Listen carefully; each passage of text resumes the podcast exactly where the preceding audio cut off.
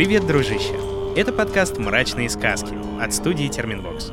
Меня зовут Митя Лебедев, и здесь я нахожу и читаю народные сказки из России и других стран. Даже в самые ясные дни в этих легендах человек может столкнуться с разной нечистью.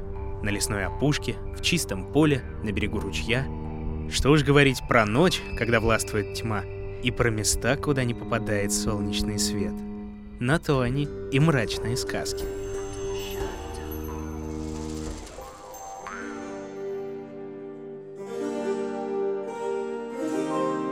Сегодня будет сказка «Марийская».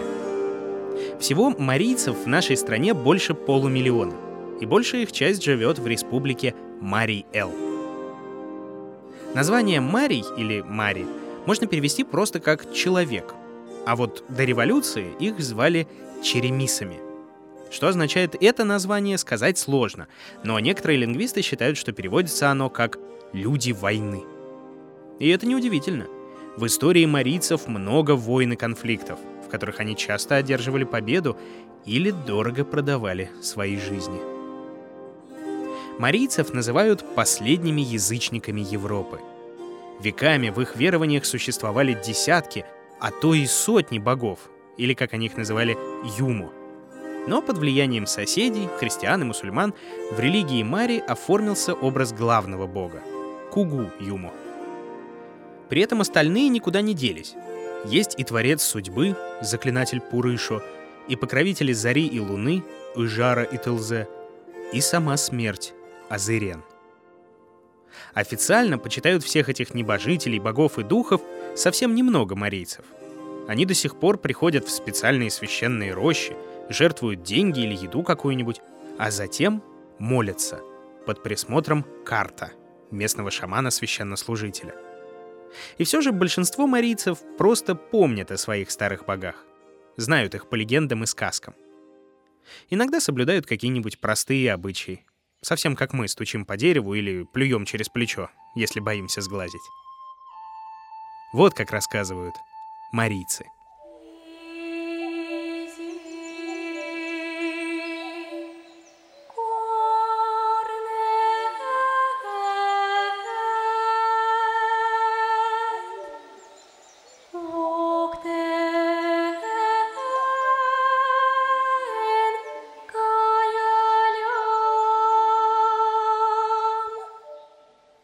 Когда-то, давным-давно, жил в Марийском лесном краю бедный старик-охотник.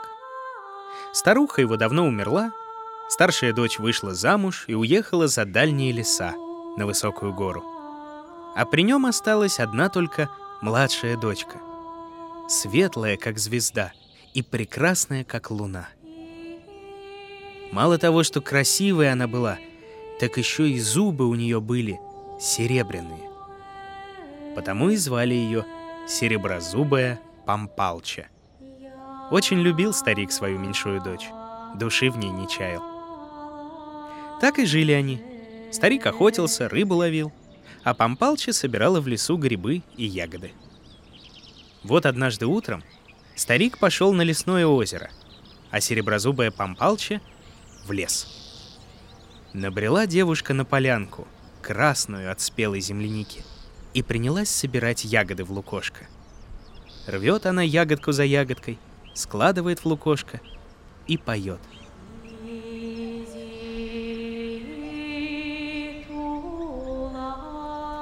Там, где ясная соль восходит, разгорается алая зорька. Разгорается зорька. Солнце восходит, согревает зеленую землю. Подняла Пампалчи голову, посмотрела вокруг, увидела на дереве серую кукушку, улыбнулась ей и снова запела. Ловит в озере рыбу отец, а я на полянке среди белых цветов собираю землянику в лукошко. Каждый день собираю в лесу землянику.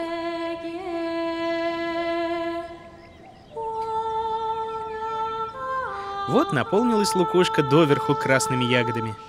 И пошла Пампалча домой.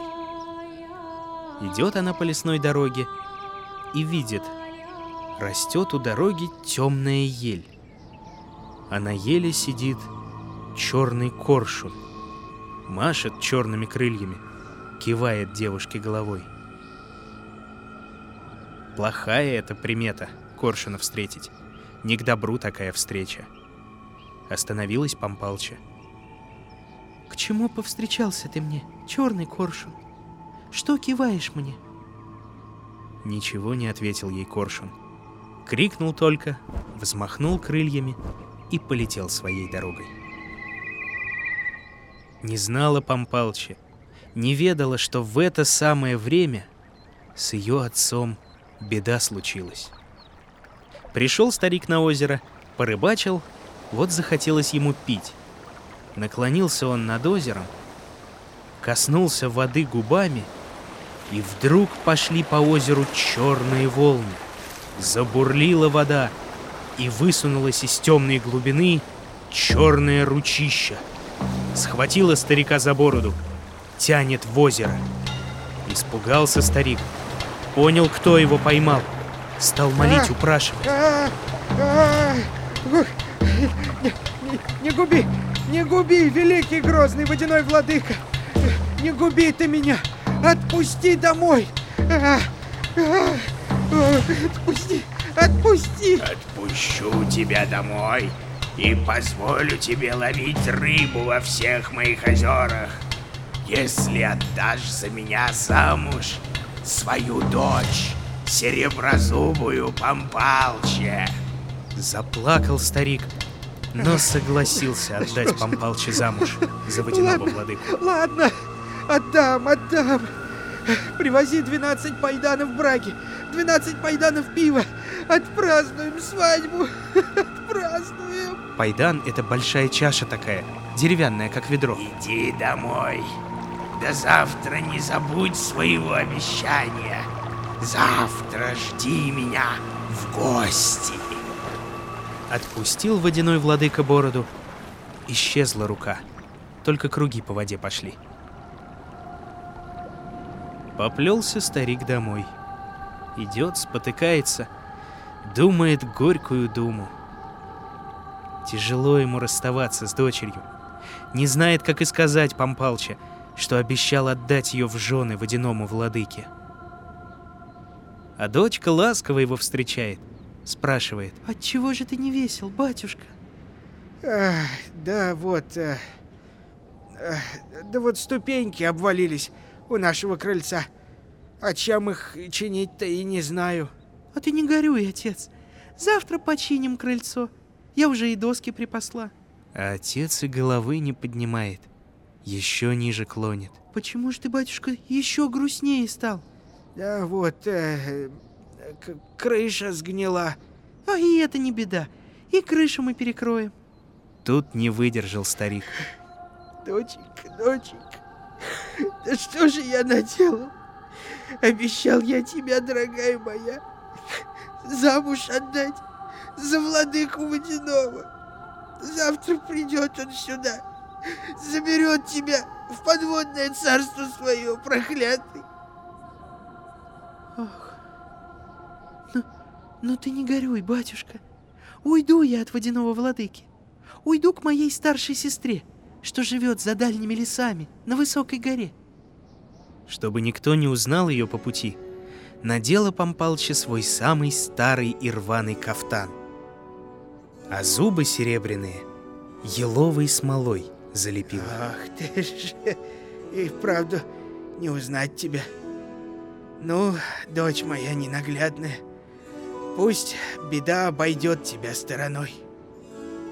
Поклонилась Пампалча отцу, обняла его и тронулась в далекий путь, за дальние леса, к сестре своей старшей. Идет Пампалча по темному лесу, по широкому полю, по топкому болоту — Днем солнышко просит указать ей прямую дорогу, ночью просит ясный месяц осветить ей путь. Вот на другой день слышит вдруг Пампалча. Впереди на дороге конский топот, рога трубят. Спряталась она в частых кустах, легла на мягкий мох и видит, едет по дороге водяной владыка. Едет на черном жеребце, а по обеим сторонам его идут юноши в белых кафтанах, несут зеленые березовые ветви. Громко трубит водяной владыка в золотой рог. Так громко, что деревья дрожат, птицы замолкают. Зарылась Пампалча глубже в мох. Водяной владыка ее и не заметил. Мимо проехал. Поднялась Пампалча, побежала дальше, прочь от родного дома. Тут навстречу ей из-за поворота выбежали девушки в зеленых свадебных кафтанах, в обшитых блестками свадебных платках. Куда идете, сестрицы? А идем за невестой, за красивой невестой с серебряными зубами. Светлый, как звезда. Красивый, как луна. Идем за сереброзубой помпалчи. чтобы увести ее к водяному владыке. Ах, ну, идите, идите. Она вас давно поджидает. Сказала им так Пампалча и побежала дальше. Вот повстречались ей мужички в свадебных вышитых рубахах, а с ними и женщины. На головах лисьи шапки, на груди серебряные ожерелья. Куда идете, тетушки? Куда путь держите, дядюшки? Идем за невестой. за сереброзубый помпал. Ой, красивый, как И луна. светлый, как звезда. Несем с собой 12 пайданов Ну браги. да, и 12 пайданов пива. Ну, идите, идите. Невеста вас ждет, не дождется. Скрылись они за поворотом, а Пампалча дальше по лесу бежит. Тут видит, а навстречу ей плетется, ковыляет старуха. Такая дряхлая, что от старости вся мхом обросла. Куда идешь, бабушка? Э, Иду за невестой. За красивой невестой с серебряными зубами. Иду на свадьбу гулять. Буду петь и плясать. Петь и плясать. Ой, ой, спина. Засмеялась Пампалча, и отвалилась еловая смола. Заблестели серебряные зубы. Старуха глаза протерла, да как вцепится девушке в рукав своими костлявыми пальцами. А. Узнала я тебя. Ты сереброзубая помпалча. Ну все, из моих рук не уйдешь. Я сама отведу тебя к водяному владыке. Вырвалась Пампалча и побежала. Бежит, словно птица летит. А старуха не отстает от нее ни на шаг. Оглянулась девушка и видит, непростая эта старуха, а Вувер Кува. Это такая марийская баба-яга. Ее имя так и переводится – старая ведьма. Добежала Пампалча до дальнего леса, до высокой горы, где сестра ее жила. Вот уж совсем недалеко бежать осталось, а сил уже нет. А Вувер Кува вот-вот догонит, вот-вот схватит ее. Забралась Пампалча на высокую сосну, запела. Ой, сестрица, сестрица, спусти мне шелковую лестницу. Не то поймает меня в уверкува, отдаст в плен водяному владыке. Подбежала Вувер Кува к сосне, отломила свой костлявый палец и выдернула свой кривой зуб. Сделала из них топор, стала рубить под корень сосну, на которой сидела Пампалча. Ой, сестрица, сестрица, А сестра ей с горы отвечает. подожди, Пампалча, подожди, родная, я шелковый клубок разматываю. В это время вышел из лесу медведь. Жалко ему стало Пампалча. Подошел он к Вуверкуве, говорит ей. Дай я порублю сосну, а ты отдохни, старая. Отдала Вуверкува топор медведю, а сама легла под куст и заснула. Притомилась, видать. Медведь взял топор и забросил его в озеро. Проснулась Вуверкува. Нет ни медведя, ни топора, только круги по озеру идут. Догадалась обо всем ведьма, рассердилась, одним глотком всю воду из озера выпила. Достала топор и опять принялась рубить сосну. Пошел по лесу страшный шум и стук. Задрожала высокая сосна, а Пампалча еще громче запела. Ой, сестрица, сестрица! Подожди, Пампалч, подожди, родная. Я шелковую лестницу плету. Услыхала песню Пампалча рыжая лиса. Прибежала под сосну и говорит в уверкуве. Да ты устала, наверное, бабушка. Дай-ка мне топор, помогу тебе, сосну порублю. Хмыкнула в уверкува, а все ждала рыжей лисе топор. А той только это и нужно было. Схватила она топор, стукнула один раз по сосне для виду, а в другой раз размахнулась и закинула топор уже в другое озеро. А сама была такова. Снова Вуверкува выпила в ярости всю воду из озера, достала топор со дна и принялась сама рубить сосну. И опять запела Пампалча. Ох, сестрица, сестрица, спусти мне шелковую лестницу, не то поймает меня Вуверкува, отдаст в жены водяному владыке. Да только на этот раз ничего не ответила ей сестра. Затрещала сосна, стала валиться уже, но тут спустилась сверху шелковая лестница. Поднялась по ней сереброзубая Пампалча на высокую гору, к старшей сестре своей. Не достать ее.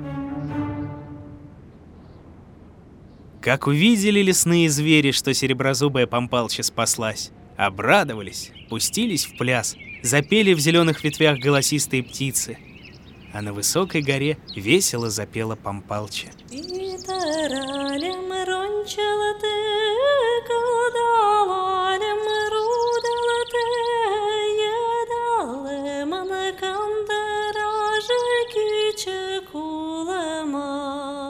блестящей шелковой лестнице поднялась я на высокую гору. Не поймает меня в уверкува, не достанет водяной владыка.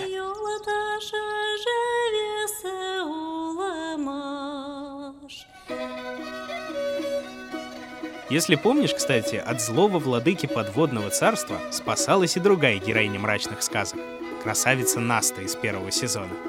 А если не помнишь, дружище, самое время переслушать. Тем более, что все сказки, и те, которые я уже рассказывал, и те, что еще только буду рассказывать, ждут тебя на всех удобных подкаст-площадках. Подписывайся на канал «Мрачных сказок» в мобильном приложении и на сайте SoundStream, в Apple и Google подкастах, на Кастбоксе, Яндекс.Музыке, Spotify и на YouTube.